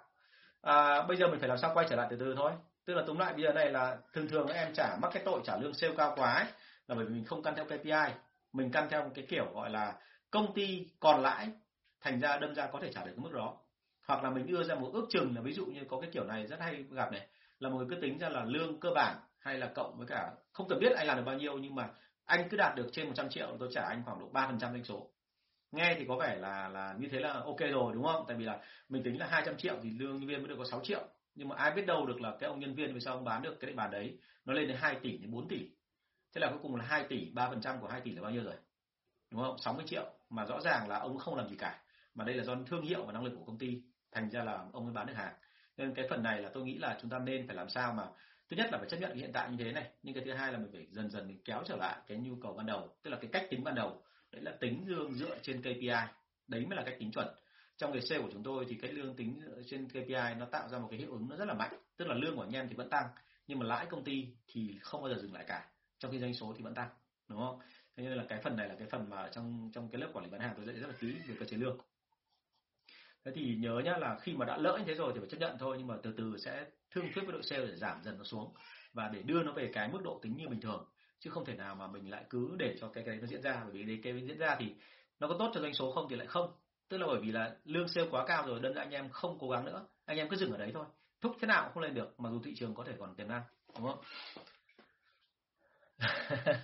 làm sao để chi được những ông sếp mà khi mình đưa ra ý kiến ý kiến này đã được trao đổi tham khảo nhiều người cung cấp với ông sếp mà ông sếp lại không chịu nhảy số trong khi mình thì trình bày mở hết ý rồi mà ông vẫn không nhìn thấy cái đúng ở ý kiến của mình với anh. À, vấn đề chính là có chắc chắn là một trăm phần trăm là đúng không? Đúng không? Bởi vì là thực ra mà nói là cái ông kia ông có lý do của ông ấy. Đôi khi làm sếp ấy, nó có một cái nỗi khổ là như này là có một số thông tin họ không thể nào chia sẻ với cấp dưới được bởi vì đấy là cái phần thông tin bí mật của công ty thành ra mình, đôi khi là nhân viên ở dưới, người ta không biết được là ông sếp đang gặp cái khó ở chỗ nào đâu. Sếp tổng ở trên ấy, hãy nhớ là thế này, sếp ở dưới đưa cho anh chị một cái bài toán khó, thì sếp tổng ở trên đưa cho anh chị những bài toán còn khó hơn các bạn lần. Đúng không? Đưa cho cái người quản lý các bạn lần, thành ra người quản lý đôi khi bị giằng co rất là nhiều, cho em phải thông cảm với ông ấy. Và tốt nhất là nên nói thẳng với ông ấy, nếu cần thì em ngồi riêng với ông ấy hỏi thẳng luôn là em hỏi thật anh là như vậy là như thế nào thì anh mới chấp nhận ý tưởng của em. Đúng không? Để xem là ông ấy nói ra là tại làm sao ông lại lại lại không chấp nhận ý tưởng của em nên hỏi ông lý do kỹ chứ đừng đừng có trách người ta bởi vì là uh, anh đã từng rơi vị trí quản lý cấp trung rồi nó gọi là trên đe dưới búa. Ở trên thì xếp xiết xuống mà ở dưới thì nhân viên đòi hỏi lên. Thành ra tôi cần như kiểu chia thành năm bảy phần khác nhau rất là mệt. Nó không dễ đâu mà làm dâu trong hạo họ thì làm sao mà làm hài lòng tất cả mọi người được đúng không? Cho nên nó khó đấy chứ không phải đơn giản. Anh nghĩ là em nên nói chuyện thẳng với người ta theo kiểu cá nhân. vâng bạn hàng nó em có nói về cái chuyện càng giá trị cao thì phần trăm càng giảm. Đúng rồi chuẩn đấy ạ. Bởi vì thực ra mà nói là mình làm tăng lên lương nhiều quá thì thường thường là đội sale họ sẽ lại rất buồn cười là họ lười dần đi. Cái đấy không sai. À, bạn Nguyễn Đình Đức hỏi nhân viên nhà em chuyên mua bán lấn tuyến làm sao xử lý chất để đấy anh nhỉ ông siêng thì bán lấn ông lười thì kêu. Cái này là do em phải phạt người ta và em phải đưa ra được một cái mức độ là là làm sao phạt để đủ xúc động để cho họ dừng lại chứ còn nếu mà nói rằng là làm sao để mà triệt để thì khó lắm. Ngay cả những công ty liên doanh lại lớn như bọn anh ngày xưa cũng không thể ngăn lại được. Tại sao không ngăn được? Là bởi vì uh, thực sự mà nói đấy là đồng tiền nó liền khúc ruột. Và ở đây không phải là nhân viên của anh ban lân tuyến nhá mà đây là cả cái nhà phân phối ban lân tuyến cơ.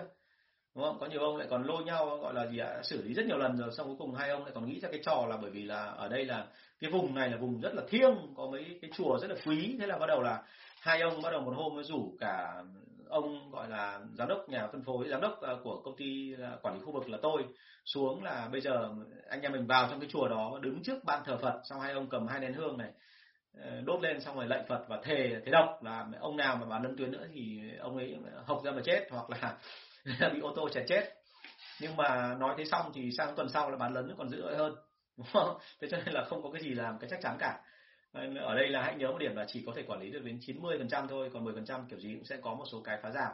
Và chỉ có một cách là phải có đưa ra kỷ luật cho nó rõ và từ đấy là hoạch định lại những rõ ràng. À, và em nói đây là người bán người càng bán siêng thì càng bán lấn thì phải tìm hiểu lý do tại làm sao. Hay là do cái địa bàn của anh ta không đủ tạo ra tiền cho anh ta hay là vì lý do nào đó. Đôi khi có nhiều cái lý do bán lấn buồn cười lắm. Bán lấn là do cái gì? Bán lấn đấy là do người yêu em ở khu vực đó đúng không? Em bán để em kiếm cớ để em chạy sang em còn đủ cố định chơi kiểu như vậy mình ra là phải tìm hiểu rất là kỹ xem là nhân viên như thế nào và nên là đưa ra cái luật đàng hoàng là từ nay trở đi là không ai được mà lấn của ai hết và quy định rõ ràng là khu vực của ai người để bán. Tuyệt đối mà lấn sang phát là ngay tức tự xử đúng không? À, bây giờ thì cũng khó thêm một cái phần này nữa đấy là khi mà uh, chúng ta thấy rằng là bây giờ đang có rất nhiều cái uh, gọi là cái cách bán hàng hỗ trợ thêm vào đấy là telesale hoặc là online. Và thậm chí nhân viên của mình còn nói một câu là bởi vì là em không muốn bán lấn nhưng mà khách hàng ở đấy họ cứ gọi cho em rồi là cái anh mà đúng ở địa bàn đấy thì họ không gọi vì họ bảo là ghét cái thằng đấy đúng không? Rồi là uh, em thì lại có một cái người uh, khách hàng họ mua hàng ở địa bàn của em và cái anh họ của anh ấy thì là địa bàn của anh kia. Thế cuối cùng là em bán lấn không phải bán lấn mà thực ra là em đâu có biết là người ta bán lấn sang bên kia. Cuối cùng là vô cùng nhiều lý do. Thế ra là ở đây phải tìm hiểu kỹ xem là thực sự nó là cái gì rồi tìm cách giải quyết cho nó hòa hợp. Trong một số trường hợp thì thậm chí bọn tôi phải chấp nhận những chuyện bán lấn theo cái kiểu là anh A thì sẽ nhận một số cửa hàng của bên B nhưng tuyệt đối không lấy thêm nữa còn anh B, ngược lại như vậy thì sẽ được quyền lấy một số cửa hàng ở bên anh nha, nhưng mà cũng không được lấn thêm nữa. Tức là địa bàn nó hơi cài răng lược một tí, nhưng mà trong cái chuyện cài răng lược đấy thì mình phải hoạch định rõ ràng ra là số lượng là bao nhiêu. Và đã cam kết rồi, phản đúng như thế. Còn thậm chí là anh bán lấn xong rồi, mà sau một thời gian các cái cửa hàng đấy, doanh số họ không tăng lên, hoặc khách hàng đấy họ không lấy hàng lần thứ hai, thì lúc đó cái khách hàng đấy là thuộc về người khác, đúng không? Chúng ta phải nghiêm khắc như vậy, nếu không thì đội sale của chúng ta, người ta sẽ không không không không nghe lời chúng ta đâu. Anh chị nhớ một điểm là như này đội sale vốn dĩ là chiến binh cho nên là chúng ta hãy nhớ là chúng ta phải có kỷ luật. Nếu mà không có kỷ luật thì ngay lập tức sau đó là tự dưng cái uy của anh chị là người quản lý nó cũng sẽ mất đi. Cho nên chúng ta nên nên nên chú ý cái phần này. À, câu hỏi số 146 khi tiếp cận khách hàng thì segment phải quan tâm đến điều gì ở khách hàng hả anh? Nếu mà nói là quan tâm đến cái gì thì tôi có thể nói luôn với anh chị là quan tâm đến tất. Chẳng có cái gì mình không quan tâm cả đúng không ạ? Ví dụ như là anh chị phải quan tâm đến cả cái chuyện là hôm nay họ có khỏe không? Hôm nay đầu tóc họ có cái gì mới không? Rồi là hôm nay họ đi làm thế nó có gì vui không? Rồi họ đang có tâm trạng hay là như thế nào? Đấy cho nên là nếu mà nói là kiểu gọi là quan tâm đến cái gì thì tôi có thể khẳng định luôn với anh chị là quan tâm tất chẳng có gì bỏ qua cả. Đúng chưa? Thế cho nên là chúng ta phải chú ý cái phần đó nhé à, ờ, đừng có bao giờ bỏ qua bất cứ cái gì và nên nhớ là thế này là quan tâm đến người ta qua cả cái mối quan hệ mang tính là công việc lẫn cả mối quan hệ mang tính cá nhân chứ đừng có bao giờ dừng lại ở cái chuyện là chỉ có gọi là là là công việc nói, nói chung Ok, bạn Việt Đặng có nói làm rõ hơn cho tôi đây là độc đoán và chuyên quyền trong trường hợp của em là xếp tổng lớn nhất, không tin tưởng cấp dưới và luôn thích kiểm tra vượt tuyến xếp dưới, kiểm tra bằng cách trực diện gọi điện với khách hàng trong cái doanh số mọi thứ vẫn rất ổn, công ty SME mô hình gia đình anh ạ. À cái này thì anh sorry nhá, anh anh hơi trái với cả cái cái cái cái quan điểm của việc một chút, đấy là như này. Bởi vì là bản thân anh cũng là cái người đã từng làm quản lý theo kiểu như này và các sếp của anh vẫn xuyên thẳng của anh gọi thẳng đến đến cái địa bàn của Ờ, của anh để mà hỏi một số khách hàng. Họ hỏi không phải có nghĩa là sách mé cả, họ hỏi để chỉ kiểm tra xem là cái góc nhìn của họ thì có cách nào đấy mới hơn góc nhìn của anh hay không. Mặc dù anh là người quản lý trực tiếp ở đó nhưng bao giờ cũng thế. Cái chuyện này rất buồn cười này là khi mà chúng ta quản lý trực tiếp ở địa bàn nào đó sau một thời gian thì mình sẽ có một loạt các định kiến với cái địa bàn đó và mình không nhìn ra được cái góc mới để phát triển thị trường. Thế thì khi mà họ xếp tổng ở trên mà gọi xuyên qua anh mà xuống tận khách hàng của anh ấy, thì họ đang làm cái động tác gì? Họ giúp đỡ cho anh là có thêm một cái góc nhìn mới và anh hiểu ra rằng là họ thực sự muốn giúp thì ok không sao cả. Chỉ có một cái trường hợp này là không được phép này là họ gọi xuống họ nói sách mé anh với cả cửa hàng. Họ nói theo cái cách gọi là uh, thằng Tùng nó có làm gì mất dạy không đúng không ạ? Tại vì đã từng có công ty là anh bị cái chuyện này rồi. Tức là uh, tự dưng là có một hôm là là phòng kế toán phòng tư quán của tổng công ty chả liên quan gì đến công ty của anh cả. Tự dưng một hôm nghĩ rằng là bây giờ phải kiểm tra xem anh Tùng làm tốt không. Thế là bắt đầu huy động một đội gồm có mười mấy em mà toàn những em không biết gì về thị trường cả. Chạy đến tất cả các cửa hàng mà về thuốc của anh mà hỏi một câu rất ngớ ngẩn đấy là uh, nhân viên của em đây có nó có làm cái gì láo mà chị? Thế thì cậu đứa thấy thôi cứ hỏi là có làm gì láo không thì hiển nhiên là khách hàng sẽ kể một đống cái chuyện mất dạy ra cho mà nghe. Mà chuyện đấy có thật đâu cuối cùng đi kiểm tra lại là không có thật. Nên là lưu ý ở đây là gì? Tức là trừ khi là hỏi theo kiểu sách mé hỏi theo kiểu để hại nhau thì không anh không kể. Nhưng mà phần lớn các trường hợp là sếp tổng được phép gọi xuống để kiểm tra địa bàn bởi vì đấy là địa bàn của công ty chứ không phải địa bàn riêng của ai cả. Nhá thành ra là cái quan điểm ở đây là đối với đội chuyên nghiệp của anh thường xuyên phải chịu sức ép kiểu đấy. Một khi đã giao địa bàn cho người khác không có nghĩa là người ta không có quyền để kiểm tra. Người ta có quyền nhưng mà người ta kiểm tra ở mức độ đấy thôi chứ không phải là người ta gọi là nói xấu để mà làm cho mình không còn có cơ hội để bán hàng địa bàn nữa thì không nên đúng không? Thì cái đấy nên nên nên nên nên, nên cân nhắc lại nhé vâng môn này khá phức tạp. Một số quy định công ty ghi mã sản phẩm riêng từng một địa bàn để xuất hiện mã vùng A vùng B thì B nhưng vẫn không ăn được hết đúng là khó ngăn chặn lắm. Tại vì nói thẳng luôn một câu là người ta đã nói rồi là uh, càng có luật thì càng nhiều kẻ phạm luật. Đúng không ạ? Thế cho nên chúng ta đừng có nghĩ rằng là chúng ta chặn được hết. Không có dễ thế đâu. Nếu mà dễ như thế thì tôi đã đã đã nghĩ rằng là mọi chuyện nó nó thành ra xuôi trèo bắt mái rồi. Tôi luôn nghĩ rằng là nó luôn có vấn đề. Bởi vì thực ra là con người mà thành ra là nhu cầu của chúng ta nhiều lắm. Đôi khi làm láo chỉ để làm gì làm láo chỉ để bản thân. Tức là không ai kiểm soát được tôi thôi. Thành ra là ở đây là, là chuyện nó sẽ khó đúng chưa thường thường là công ty liên doanh thì cái tỷ lệ mà tôi không chế thị trường lên đến khoảng độ ờ, tám mươi phần trăm là giỏi lắm rồi. Vẫn có một số địa bàn là bọn tôi không khống chế được hết tại vì đội sale nó nhiều trò lắm. Bản thân tôi từng làm sale rồi đi lên rồi tôi biết là không bao giờ chặn được hết. Gọi là mưu sâu kế hiểm đến đâu kể kiểu có bao giờ cũng sẽ có cách để họ lách qua được đúng không? Đã có khóa thì kiểu gì sẽ có cách để phá khóa. À, vâng mình đang nói tiếp về cái cái câu chuyện là vậy thì phải quan tâm gì đến khách hàng quan tâm đến tất cả mọi thứ quan tâm đến lời ăn tiếng nói quan tâm đến các mối quan hệ của họ quan tâm đến sở thích quan tâm đến cái nhu cầu của họ quan tâm đến nhu cầu đây nhu cầu cá nhân đấy nhé là họ thích được khen hay là thậm chí thích được thách thức. Có nhiều khách hàng là tôi phải nói chuyện theo kiểu là định bợ từ đầu đến cuối nhưng có nhiều khách hàng tôi lại phải nói chuyện theo cái kiểu gọi là nó hơi mang tính chất là giang hồ thảo khấu một tí thì ông mới nể. Ông ấy thích thằng nào cãi lại ông ấy. Thế là mình phải cãi vài câu xong rồi mình nghe theo thì có khi ông mới nghe đúng không? Nên thực ra là là hãy nhớ là khách hàng là mình phải chiều trong mọi trường hợp. À, câu số 147, nhà đầu tư họ quan tâm tới cái gì khi cân nhắc đầu tư cho một công ty hả anh? À ok, vâng, cảm ơn em. Chúng ta thấy là trong thực tế có nhiều cái rất buồn cười. Có những cái dự án tưởng chắc ăn 10 mươi thì không ai đầu tư cả. Trong khi có những cái dự án mà gần như là cái cơ hội thành công rất ít thì người người ta lại đầu tư. Thế thì đấy chính là những cái ông mà càng lên cao, càng đẳng cấp, càng nhiều quyền, càng nhiều tiền thì họ lại hơi có mang tí máu đánh bạc.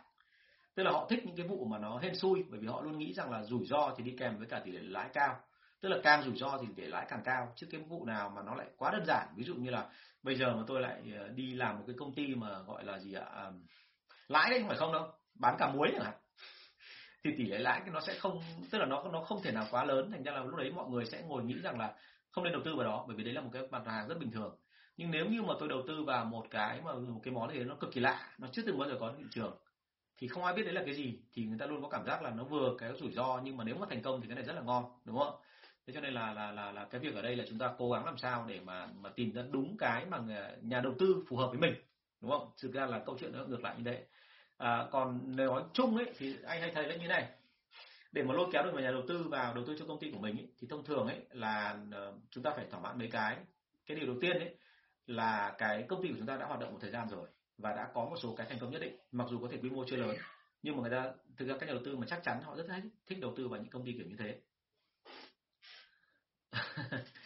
Thế còn cái thứ hai đấy là cái uh, nhà đầu tư thì họ hay là như này kể cả một số nhà đầu tư ấy, là họ không thuộc cái lĩnh vực đó và họ không biết gì về cái thị trường đó cả. Và thậm chí đôi khi trong cái buổi mà để mà chào bán giống như kiểu trong chương trình sát tay ấy, họ nói thẳng luôn là anh chả biết gì về cái thị trường đấy cả. Thế nhưng mà tại sao họ vẫn đầu tư? Họ đầu tư là bởi vì đơn giản là họ thích cái con người đứng trước mặt họ là những cái người mà họ nói chuyện theo một cái cách gọi là rất là nhẹ nhàng rất là đáng tin đúng không ạ? À, thế thì ờ, cho nên là câu chuyện đưa ra ở đây là sao? Chúng ta phải có một cái là là là biết được là người ta thích cái gì. Thì thông thường tôi thấy một điểm là gì? Nhà đầu tư họ thích cái đối tượng trước mặt vì mấy cái lý do. Một là có thể là họ đã từng nghe tiếng của anh ấy là một này. Cái thứ hai là họ thấy rằng là cái cái tính cách của người đấy là hợp. Và đôi khi có một số nhà đầu tư họ thích là bởi vì đơn giản là cái người đấy rất là máu. Thế là trong mọi trường hợp là sẵn sàng là dốc tay làm tất toán luôn làm gọi là bằng mọi giá là sống chết với cái công ty đấy thì họ lại rất là khoái và họ sẽ đầu tư cho anh ta đúng không? Thế là có vô vàn nhiều lý do. Thế còn uh, giống như tôi đã từng kể câu chuyện là anh bạn tôi ngày xưa rút uh, sẵn sàng đầu tư hàng trăm triệu hàng, hàng nghìn triệu cho hàng tỷ cho cho cái dự án là bởi vì đơn giản là họ thấy cái đối tượng mà mà được nhận đầu tư là cái người mà hơi quá đản tí. Thì đấy là cái cái mô hình đầu tư của những nhà đầu tư mạo hiểm. Nhà đầu tư mạo hiểm họ rất thích một cái người là trông nó không giống bình thường. Đúng không ạ? Nó hơi lập dị nó hơi quá đản tí thì người ta lại càng thích bởi vì là một khi cái ông quái đản đấy mà thành công thì ý tưởng của ông thường ở cái trạng thái là nó nó thu hút được rất nhiều người vì nó lạ. Bởi không ai nghĩ theo cái kiểu như thế cả. Tự dưng có một ông nghĩ thì họ sẽ đầu tư vào đúng không? Đấy, thế thì à, đấy là một số các cái lý do mà tôi thấy là mọi người hay đầu tư. Thế còn cũng có hàng trăm lý do khác theo kiểu rất bình thường là bởi vì cái dự án này mình biết là đã có thằng thành công rồi thì bây giờ ông tướng này ông mang đến cho mình một cái mô hình tương tự như vậy thì mình thấy là mình hiểu thì mình đầu tư đúng không? Hoặc là có thể thêm một cái này nữa cũng khá là buồn cười tôi đã từng gặp rồi. Tức là nhà đầu tư họ nói thẳng luôn là bây giờ anh đang còn dành 20 tỷ 30 tỷ. Và bởi vì là mày bảo anh có cái dự án đấy thì anh cứ đầu tư vào cho nó vui. Bởi vì các ông ấy rất là giàu. Thành ra 30 tỷ với ông chẳng là cái đinh gì cả. Và ông nghĩ trong đầu là 30 tỷ thì kể cả không may lắm thì thằng Tùng nó có làm mất thì lúc đấy là mình mất đi khoảng độ 5 6 tỷ là mình biết là phải dừng rồi. Đúng không? Thành ra là ông đầu tư bao giờ cũng là một cái mức độ cầm chừng. Thế còn cá biệt nữa thì có nhiều cái ông cũng rất là quái mà bạn tự dưng một hôm ờ, tóm tôi lên và bảo tôi một cái là đầu tư vào một cái sản phẩm nó không giống ai cả và ông bảo tôi tôi có hai triệu đô tôi đầu tư cho ông ông làm cả một chuỗi đi cả nam và bắc. Nhưng mà nói thật luôn là là là là là với những cái người như vậy thì thì chúng ta cần phải xem xem là phía đằng sau cách làm của họ như thế nào. Bởi vì người ta không có ai xuống tiền một cách nó quá là dễ dàng cả trừ một số trường hợp mà quá đặc biệt như ở trên tôi vừa kể. Thế còn phần lớn là những cái người mà dạng là suy nghĩ theo kiểu bình thường và phổ biến mà người ta xuống tiền như thế thì bao giờ hàm ý phía sau ấy, người ta cũng sẽ có một cái hệ thống mà khống chế rất là chặt thế cho nên là là là, là những cái người mà càng không thế chặt thì họ lại càng tự tin cho cái chuyện đầu tư. Thế thì ờ, đôi khi bởi vì họ có cả một cái ban bệ sẵn sàng rồi và nếu chỉ cần là xuống tiền một phát thì ngay tức cái ban bệ để xuống công ty của mình và gần như áp đặt một cái chế độ mà rất là mạnh đúng không? Thì như vậy là họ đầu tư là vì cái gì? Họ đầu tư là bởi vì họ có người quản lý. À, thế thì đấy đấy là một số lý do đúng không? Vâng chào bạn đinh đinh ờ, nói chúng sản phẩm mới đúng không? Nó nhiều vấn đề lắm ạ. Thành ra là là uh, thực ra cái này nó xảy ra trong cái ngành bán hàng của chúng ta là rất thường xuyên mà. Cái chuyện đấy nó rất bình thường thôi. Thì có cái gì nữa thì em có thể là inbox với anh nhé vâng anh vẫn nhớ em là ai mà không vấn đề gì cả nhé thì có chuyện gì mình sẽ trao đổi thêm với nhau. Um, câu hỏi số 148 và tôi hy vọng cũng là câu hỏi cuối cùng rồi tại vì bây giờ thời gian cũng không còn nhiều còn hai phút nữa thôi. Để chăm sóc khách hàng tốt nhất thì cần biết gì về họ hả anh? Có quá nhiều thứ cần biết về họ đúng không ạ? Ừ, tức là bao giờ cũng thế là chúng ta cần phải biết là khách hàng là họ uh, tức là cái cái lối sinh hoạt của họ lối ra quyết định của họ rồi lối kinh doanh của họ. Ngoài ra nữa là cái gì tác động đến họ nhiều nhất cái người nào yêu thương họ nhiều nhất họ đang sống với ai cái quyết định của họ ra là bị ảnh hưởng bởi ai uh, họ có sở thích gì họ có thói quen gì họ thích chơi môn thể thao nào họ hay sinh hoạt đội nhóm nào buổi sáng họ ăn gì họ uống gì họ họ dùng những cái đồ ăn, thức uống và họ hay gọi là ờ, gọi là đi ra những cái tụ điểm như thế nào để vui chơi hay là để giải trí. Họ là người hướng nội, hướng ngoại, rồi là thậm chí họ tu theo cái môn tu đạo nào mình phải biết hết. Tóm lại là một cá nhân để mà chăm sóc khách hàng tốt nhất thì anh chị phải biết hết tất cả cái cuộc sống của họ và lúc đó anh chị có một cái tương tác với họ nó hiệu quả hơn. Chứ còn nếu mà chúng ta chỉ biết một phần thôi, một phần là công việc, liên quan đến công việc và liên quan đến đời tư của họ thôi thì mình sẽ không thể nào mà tạo được ấn tượng sâu đến với họ, đúng không? Rồi cảm ơn trường rất là nhiều. Có câu hỏi gì cứ hỏi thêm thì cứ nói thêm nhé